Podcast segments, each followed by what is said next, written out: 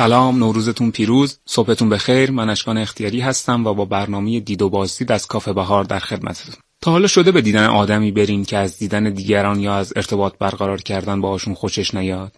نه اینکه با شخص خاصی مشکل داشته باشه فقط نتونه معنای ارتباط یا رابطه رو درست بفهمه و بلد نباشه با دیگران ارتباط برقرار کنه. حرف زدن با این آدم باید سخت باشه چه برسه به دید و بازدید ای کسی که امروز می‌خوایم بریم به دیدنش یه پسر نوجوان به اسم کریستوفر. کریستوفر با پدرش زندگی می‌کنه و فکر می‌کنه مادرش مرده. عاشق ریاضیات و به خصوص اعداد اوله و خیلی از ارتباط برقرار کردن با آدما خوشش نمیاد.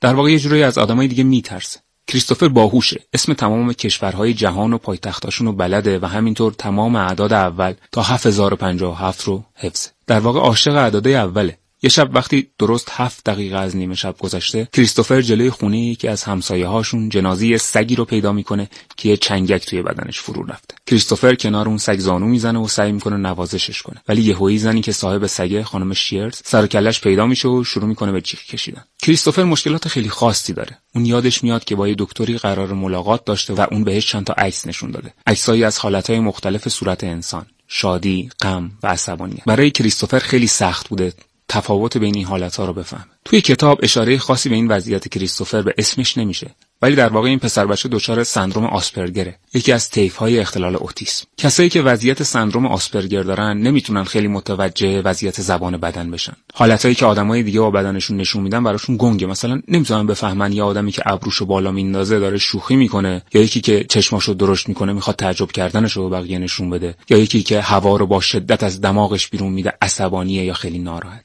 این آدما به همین دلیل همین که نمی‌تونن روشهای ارتباطی افراد دیگر رو درست درک کنن نمی‌تونن باهاشون هم ارتباط برقرار کنن. یه جورایی به نظرشون رفتار دیگران غیر منطقیه. مثلا نمی‌تونن بفهمن وقتی یکی میگه من الان خیلی بالا منظورش خوب بودن حالشه. فکر می‌کنن داره درباره بالای یه چیزی بودن حرف می‌زنه. استعاره ها هم نمی‌فهمن. اینجور آدما با چیزای منطقی مشکلی ندارن. مثلا با ریاضیات یا فیزیک.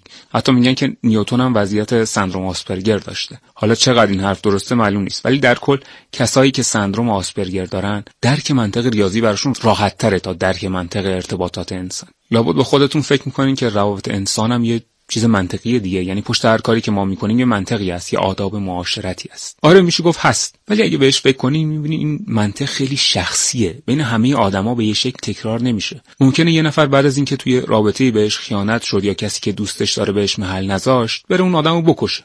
یکی دیگه ممکنه بره خودشو بکشه. یکی دیگه ممکنه بره سگشو بکشه. منطق ما برای خودمون منطقیه. روابط ما برای خودمون معنی دارن. برای همین بقیه ارتباطات انسانی یه جورایی توضیح همین منطقای بی منطق شخصیه. تلاش می‌کنیم بقیه بگیم چرا عاشق این آدم شدیم یا اصلا عاشق بودن چطوریه یا چرا این مسئله انقدر برامون مهمه و اون یکی مسئله اهمیتی نداره.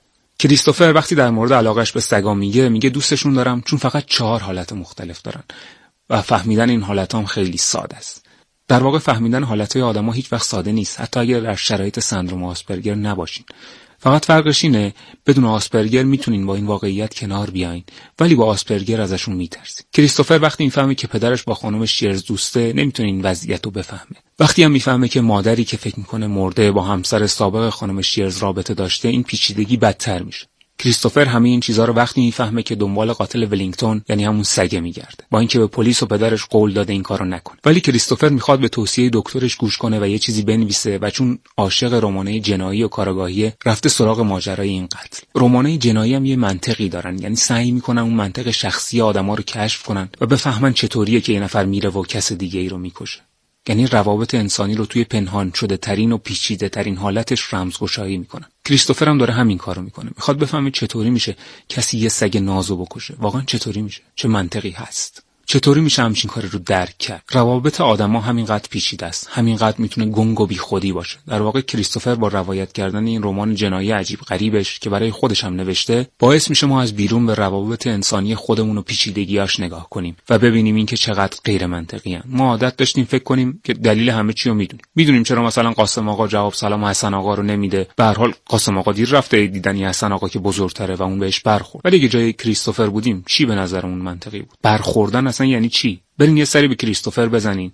شاید خیلی روی خوش بهتون نشون نده ولی خوبه هر از گاهی زندگیمون رو اینجوری نگاه کنیم. دنبال چرایی کارامون بگردیم چرایی سلام علیکا و روابطمون. ماجرای عجیب سگی در شب رو مارک هادون نوشته. از قول کریستوفری که راز کشته شدن یه سگ توسط یه آدمو حل کرده. کار سختیه. کسی که اینو بفهمه هر چیزی رو می‌تونه بفهم بریم به دیدنش. شاید ماجرای شما رو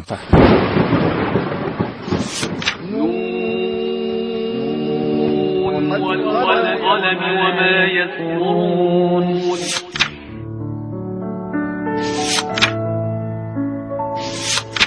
کتاب می‌خوانم. پس پس